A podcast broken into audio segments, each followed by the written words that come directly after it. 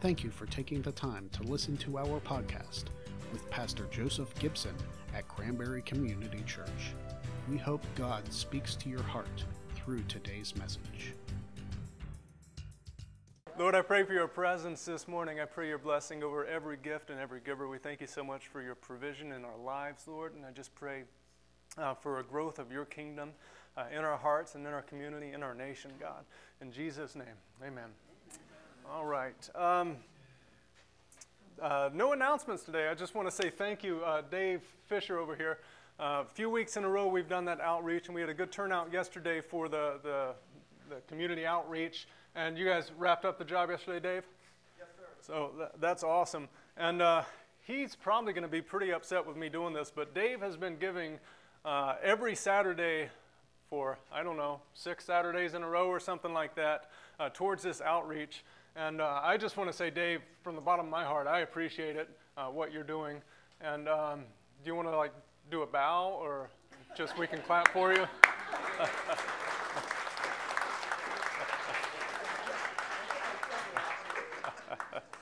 All right, we're going to continue the series that uh, we've been in called You Asked For It. We passed those cards around a few weeks ago uh, or a couple months ago, and we said, What do you want us to talk about? This can be something that has changed your life that you wish others knew more about, or it can be something that you want to know more about. Um, in the first week, we looked at the significance of the veil of the temple being torn as Jesus died on the cross.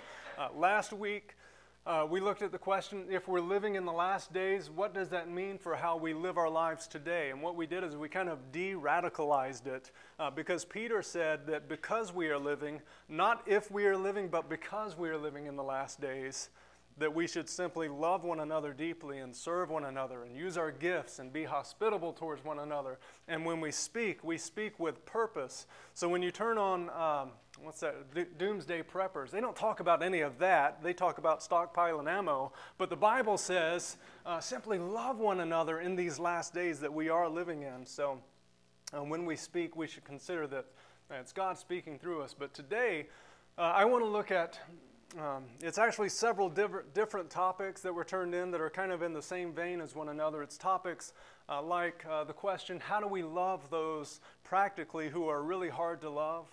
How do we forgive those who are really hard to forgive? Another one was how do we keep uh, from becoming bitter and holding animosity towards others, uh, such as politicians, for instance?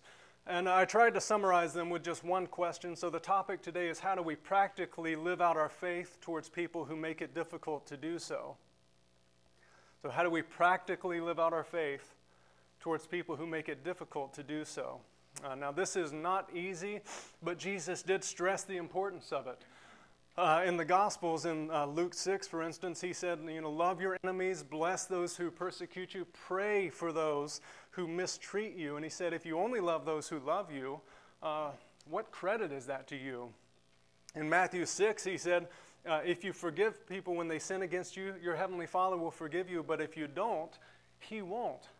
Uh, this is really crucial here when we're talking about loving others and forgiving others. So, uh, we're going to talk about these things this morning, and I wish I could tell you that by the end of this morning, you'll leave here with a one, two, three steps for systematically loving the, those that are hard to love. And it'll just be like, boom, I went to church, and now I can forgive those who were hard to forgive. But it's not really that easy. Uh, some parts of our Christian faith, to live them out and walk them out, it's really hard. That doesn't make us any less called to it. It's just in truth, it's hard to do. Uh, I told this story several years ago, um, actually back in the mall, I think. I think there's a statute of limitations on pastor stories where I can retell them. Um, and mine is really short. But, anyways, uh, uh, years ago, I, it's been over 10 years ago, I was interning at this church. Uh, and the pastor kind of gave his formula for loving those who are hard to love. And I'm kind of that systematic guy. Like, you give me a formula, I'll try it out. But at the time, I was living in a duplex. And there were, between the two sides, about nine of us guys who were living on one of the sides of the duplex. We were in this internship together. And I remember one day we were in class, and someone asked the question How do you love those who are really hard to love? And specifically, they said, How do you love other Christians who can be difficult to love? And rather than the pastor saying, I don't know, which he should have said, he said, Well, try giving them money. Now, I don't know if he thought that they were talking about him. If he did, that is genius. but uh, logically, I didn't really see like the connection there. But you know, pastors are never wrong, so I thought maybe he knew what he was talking about. So I said, okay, there's somebody in my life at the time who they're really hard to love. In fact, they were part of that church, and they really got on my nerves. Like Think of the worst person who gets on your nerves and multiply it. That was this guy. So I said, you know what? Uh, I'm going to take $20. $20 at that time was a lot of money. Now that we have kids, it's a lot of money. but uh, I said, I'm going to take this $20 and I'm going to give it to this guy. And from then on, you know, I'll have no trouble loving him. The, the pastor had said, you know, if you're supporting his ministry, how can you have trouble loving him? So I, I called, the, actually, it was at church, and this guy was walking by, and I said, Hey, come here. I said, I need to give you this. And he was like, What, what is this? I said, Don't worry about it. I just need to give you this. And, and I gave him $20. And I went home, and I came back to church uh, the next day, and he was there, and absolutely nothing had changed except that he had my money. that is the only thing that changed. And I'm like, I am out $20 for nothing. And I went home and I laid down in bed and uh, I felt something under my pillow. And I pulled it out and there was a $20 bill. And I thought, God gave me a refund just for my faithfulness. But then I recognized that everyone who had access to my pillow was in that same meeting where the pastor said, if you don't love someone, try giving them money. And I thought, somebody finds me as hard to love as I find that guy. So you might be thinking of someone specific who is really hard for you to love. There's a good chance that they're in church somewhere thinking about you this morning in the same context. But all that is to say, I've heard people try to give really simple, like uh, one, two, three answers to this question. But if we're being honest, there is no easy answer. Uh, this has been kind of a difficult message to prepare. It's somewhat challenging to deliver, and it might be challenging for you to hear, but I can guarantee you it will be challenging for you to walk out and to live this message today. What we're talking about is really at the crux of the Christian journey. Uh, we're talking about learning to live in the manner that God has called us to live and in a manner that is reflective of our Lord and Savior Jesus Christ. Uh, often, uh, what we find the case to be is uh, learning to live this way is simply a matter of kind of bridging the gap between what is already true of us spiritually speaking and what we're struggling to get to in the natural. Uh, there are truths about us in Scripture where we are given our identity in Christ that sometimes it just doesn't feel like that's a reality for us. And I just want to show you this, this gap that we're trying to bridge in the Bible. Uh, in Hebrews chapter 10, it's a really powerful chapter of Scripture. It's all about uh, the effect that the cross has had on our life. Uh, and we were in Hebrew 10, Hebrews 10 a couple of weeks ago when we were looking at the tearing of the veil. It's in Hebrews 10 where it talks about Jesus is our new curtain, He's our access to God, and now we can approach Him because of the cross with confidence and boldness. And it's also here in Hebrews chapter 10, still in the context of what was accomplished for us on the cross, that we find verse 14. So, Greg, if you'll put that on the screen, it simply says, By one sacrifice, He has made perfect forever those who are being made holy. What we find in the, this, this one passage of Scripture is kind of two realities that we are trying to mesh together. The first is that we have been made perfect forever. That is your spiritual reality in Christ. You have been made perfect. In the eyes of God the Father, He looks at you, He sees the blood of Christ, and you have been made perfect. It's accomplished, it's done. But then He says this been made perfect forever those who are being made holy. In other words, that, that spiritual reality you have, you are still trying to walk it out. Being made holy is the process of sanctification, and it's in the ongoing tense. It's us trying to reflect in our natural lives what's already true of us in the spiritual. We're trying to make this connection. In this case, it's righteousness. We are righteous before God, but we are still trying to live righteous lives here on the earth. And sometimes this is a whole lot easier said than done. Uh, sometimes it feels like a fight. Sometimes it feels like you're losing that fight. What I would say to you is keep fighting. When you get knocked down, uh, don't beat yourself up, but just get up and keep trying. Because if we look at even the legends of our faith, such as Paul, what we find in Paul uh, is, is he struggled with this too. You know, it was Paul who wrote about half of the New Testament. He wrote things like, uh, If anyone is in Christ, they are a new creation. The old is gone and the new has come. Paul wrote things like, We are more than conquerors in Christ Jesus. Uh, Paul wrote things that if we wanted to have a spiritual pep rally, uh, we would turn to Paul. Some really exciting things. But Paul uh, also wrote about the struggles that he had at times to walk out his own faith the guy who wrote half of the New Testament, was honest about this. And we find it, for instance, in Romans chapter 7. This is Paul writing. He, has, he says, I have the desire to do what is good, but I cannot carry it out. For I do not do the good I want to do, but the evil I do not want to do, this I keep on doing. Now, if I do what I do not want to do, it is no longer I who do it, but it is sin living in me that does it. So I find this law at work. Although I want to do good, evil is right there with me. For in my inner being I delight in God's law, but I see another law at work in me, waging war against the law of my mind, making me a prisoner of the law of sin at work within me. We see a war taking place, Paul calls it, in his own life. And then he says, What a wretched man I am. Who will rescue me from this body that is subject to death? So this struggle is very real. But this struggle we should embrace and we should fight. Uh, I, I, love what Paul does after that because he talks about this struggle that he has in, in his own life, this war that's waging in his own life. But then he expresses how, even though he struggles with these things, and even how he feels like sometimes he is practicing evil, I mean, that's the way that he feels, that's the way he expresses it. But then he goes on from there and he talks about how, even though that's the case, his spiritual reality is unchanged. So if we continue in verse 24, uh, he said, What a wretched man I am. Who will rescue me from this body that is subject to death? And then verse 25, he says, Thanks be to God who delivers me through Jesus Christ our Lord. And then the very next verse is Romans 8 1, and he says, Therefore, there is now no condemnation for those who are in Christ Jesus. So there's your spiritual reality in Paul's life that there's no condemnation. What that le- uh, literally means is legally, he is innocent. There is no sentence on his life. He says the truth is, I struggle with some of these things. But when it comes down to it spiritually, there is no condemnation in Christ Jesus. Uh, I'm betting some of you can relate to this idea of this war raging inside of us between uh, our spiritual reality and trying to get there in our flesh.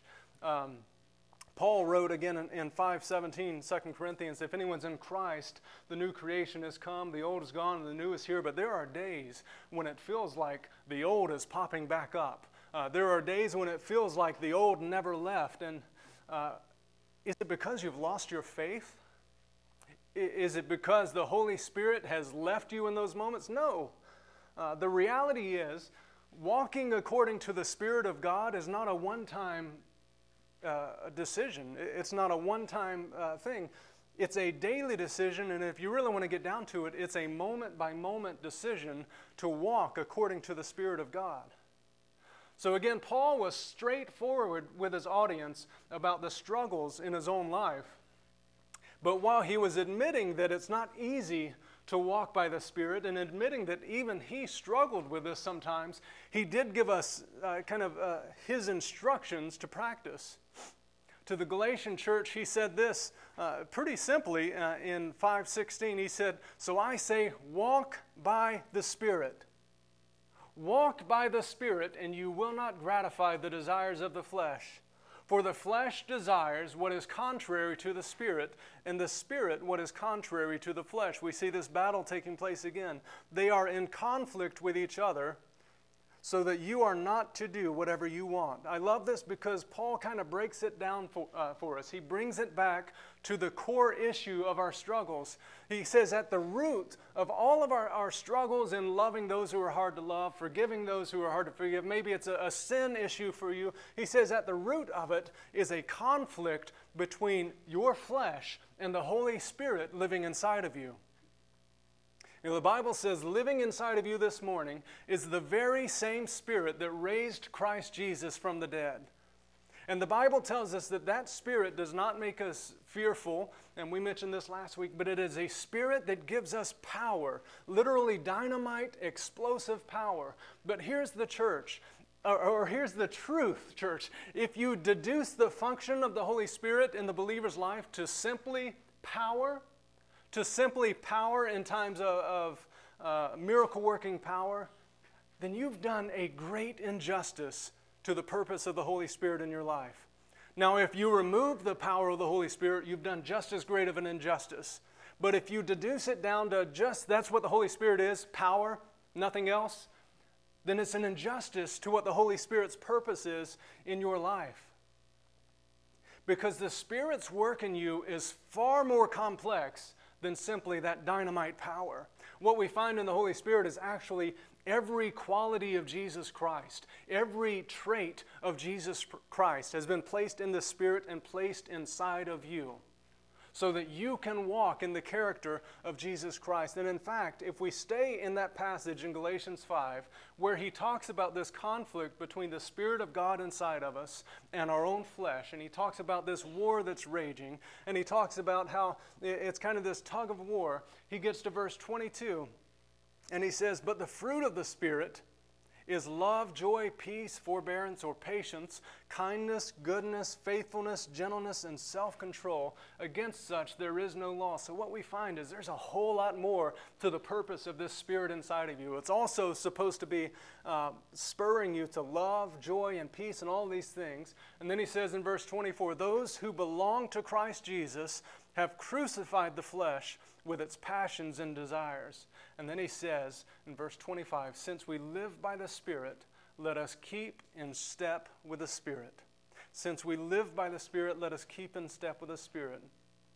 Now, how do we love the unlovable? How do we forgive the unforgivable? How do we avoid animosity towards others? And the first point this morning is we live in constant submission to the Holy Spirit. Again, this is not a one time decision in your life hey, I, I, got saved, so I'm automatically in submission to the Holy Spirit. No, this is a decision we make on a daily basis to be submitted to the Holy Spirit. When Paul wrote in Ephesians 5 to be filled with the Holy Spirit, he used the language that means be being filled, be constantly being filled with the Holy Spirit. It is a continual action, and we have to be intentional about this, church. You have to be intentional about submitting to the Holy Spirit.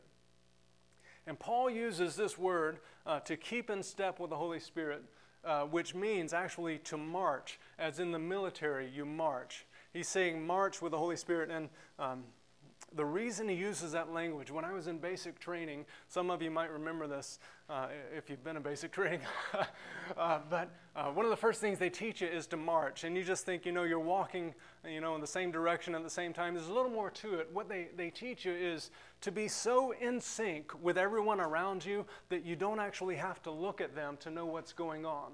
Uh, and one of the things we learn before you graduate is when you're walking, you, you can look up in the sky and know exactly what is going on all around you and stay in perfect sync. And that's what Paul is kind of giving us the, the idea of here is you are so in step with the Holy Spirit that you know what the Holy Spirit is doing. You know where the Holy Spirit is leading, what the Holy Spirit is saying. You are step in step with the Holy Spirit.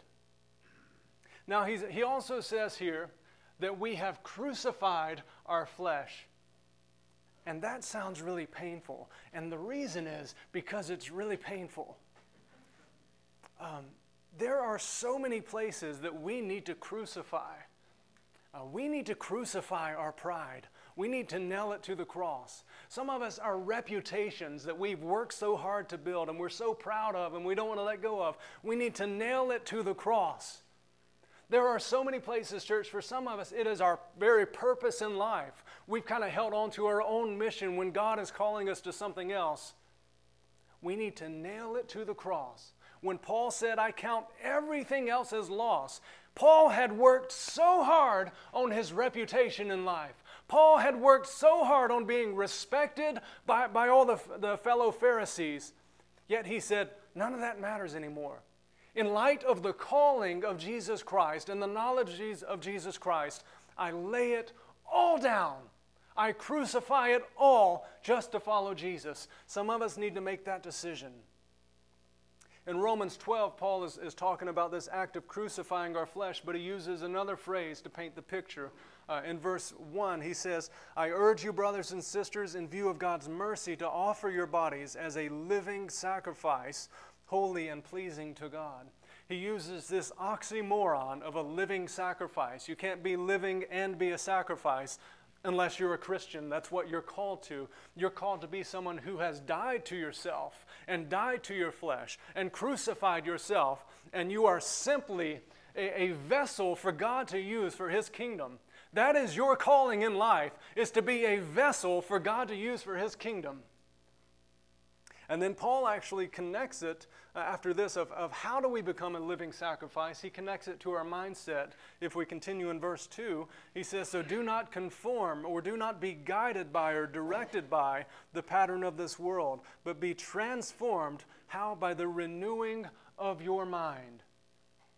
This is point two this morning if we're talking about how do we love those who are hard to love? How do we forgive those who are hard to forgive? We renew our minds daily. We are constantly people who are renewing our minds. I think that I have that on the screen if you want to put it up there, Greg. Um, now, how do we renew our minds? This begins in the Word of God. We've got to be getting the Word of God into us, not just on Sunday mornings for half an hour. You have to get the Word of God into your life. Whether this is podcasts or messages, the best place for you is the Bible itself. Who would have thought? Church, we have to open the Word of God and get it into our life. But Paul actually talked about uh, a way that we can renew our minds uh, if we don't have access to the Word of God. In Philippians 4 8, he said, Brothers and sisters, whatever is true, whatever is noble, whatever is right, whatever is pure and lovely and admirable, if anything is excellent or praiseworthy, think about such things. He said, this, this is a part of renewing your mind. When we make the decision that this is what we're going to dwell on, we're not going to dwell on all the things uh, that are in the news and, and all the things that we're angry about with politicians. We're not going to dwell about all, on all the things that people have wronged us or all the ways people have wronged us. We're going to begin to dwell on the things that are pure and lovely and excellent and the Word of God. Uh, I remember in college when, when uh, we were studying other religions like Buddhism and, and, and uh, um, uh, Islam, just different religions, and we were talking on the subject of meditation. And they were comparing Middle Eastern meditation with Christian meditation. Uh, because sometimes we, we don't meditate because we don't like that word because it makes us think of other religions. But when we get down to it, actually, we are called to meditate in a sense. Uh, David says that he meditated, but there's a difference between our meditation and Middle Eastern meditation. In, in the Middle East, and other religions, meditation is the emptying of the mind. That's the entire purpose, to completely empty the mind of all thoughts.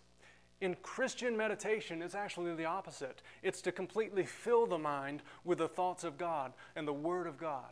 We are supposed to be meditating on the Word of God constantly. Uh, as we prepare to close, I, I want to revisit a passage that I referenced earlier. Uh, when Paul writes that we are new creations in Christ, he does this in, in uh, verse 17 of 2 Corinthians 5. So we're going to back up and read the two verses right, uh, right before that. So we'll start with verse 15. And Paul says, Jesus died for all that those who live should no longer live for themselves, but for him who died for them and was raised again. Now, this is important to see right here that, that Paul is trying to get a, a point across here that Jesus died for all, not just for the believer, but he died for everyone so that anyone who lives, so that anyone who is alive today would live for Christ. So, in verse 16, he says this So, from now on, we regard no one from a worldly point of view. So, he actually says, because we understand that God died for everybody, that should change the way that we regard others. That we should actually look at others differently on the basis of what God did for them. And actually, if we back up one more verse, Paul kind of gives us one more instruction here on how we change the way we regard others. In verse 14, he said, For Christ's love compels us, because we are convinced that one died for all, and therefore all died. What is it that, that it's supposed to change the way that we regard others in this world? We're actually supposed to be compelled by the love of Christ, not just for us, but by the world around us. If we can understand how much God loves Nancy Pelosi, then we would pray for her instead of gossip about her. If we could understand how much God loves the world around us, instead of bashing them, we would begin praying that God would reveal His great love for them. Our natural tendency, church, is to, to treat others based on our perception of them when the calling we have is to treat others based on God's perception of them.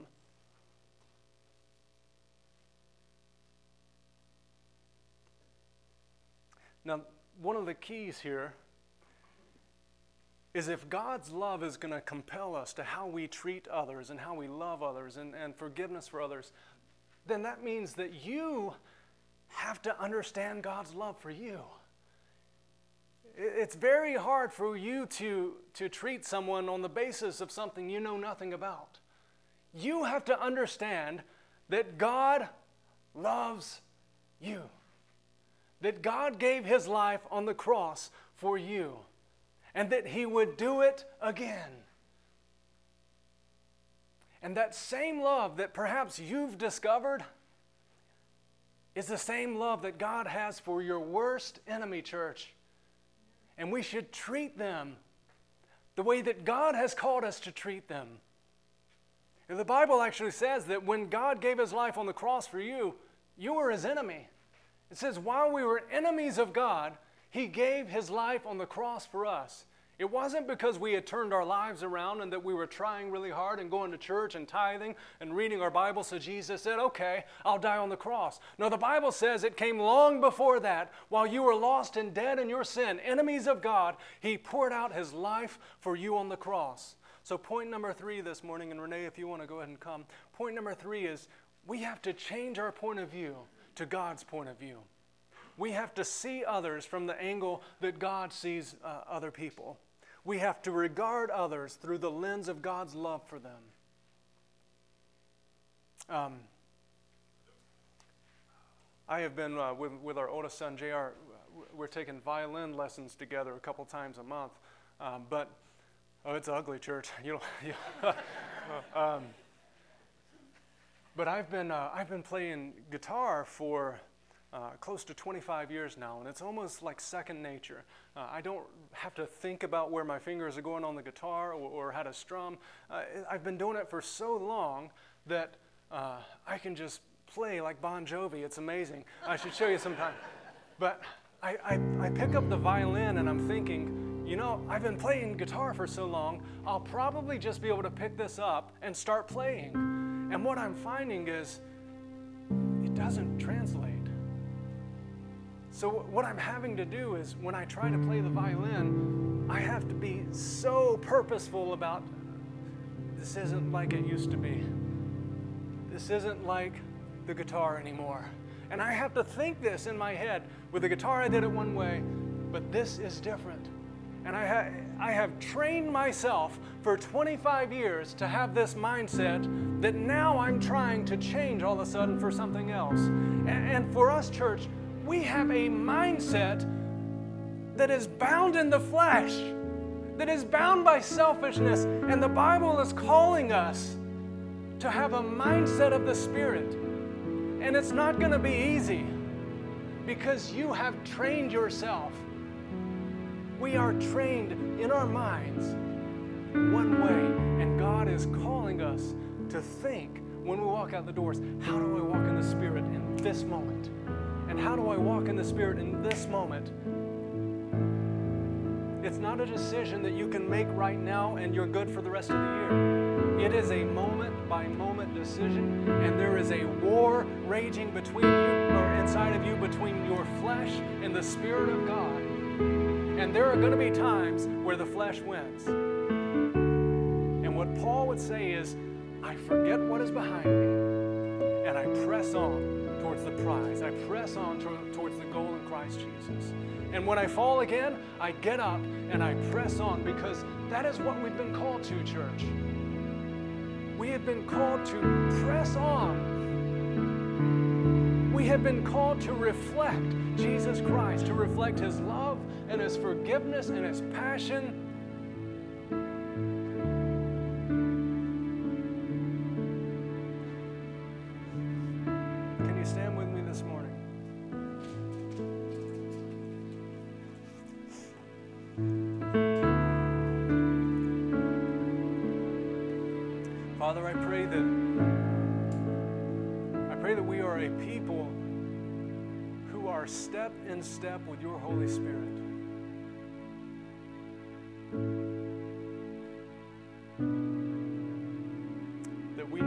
Spirit is trying to do, that we hear your Spirit's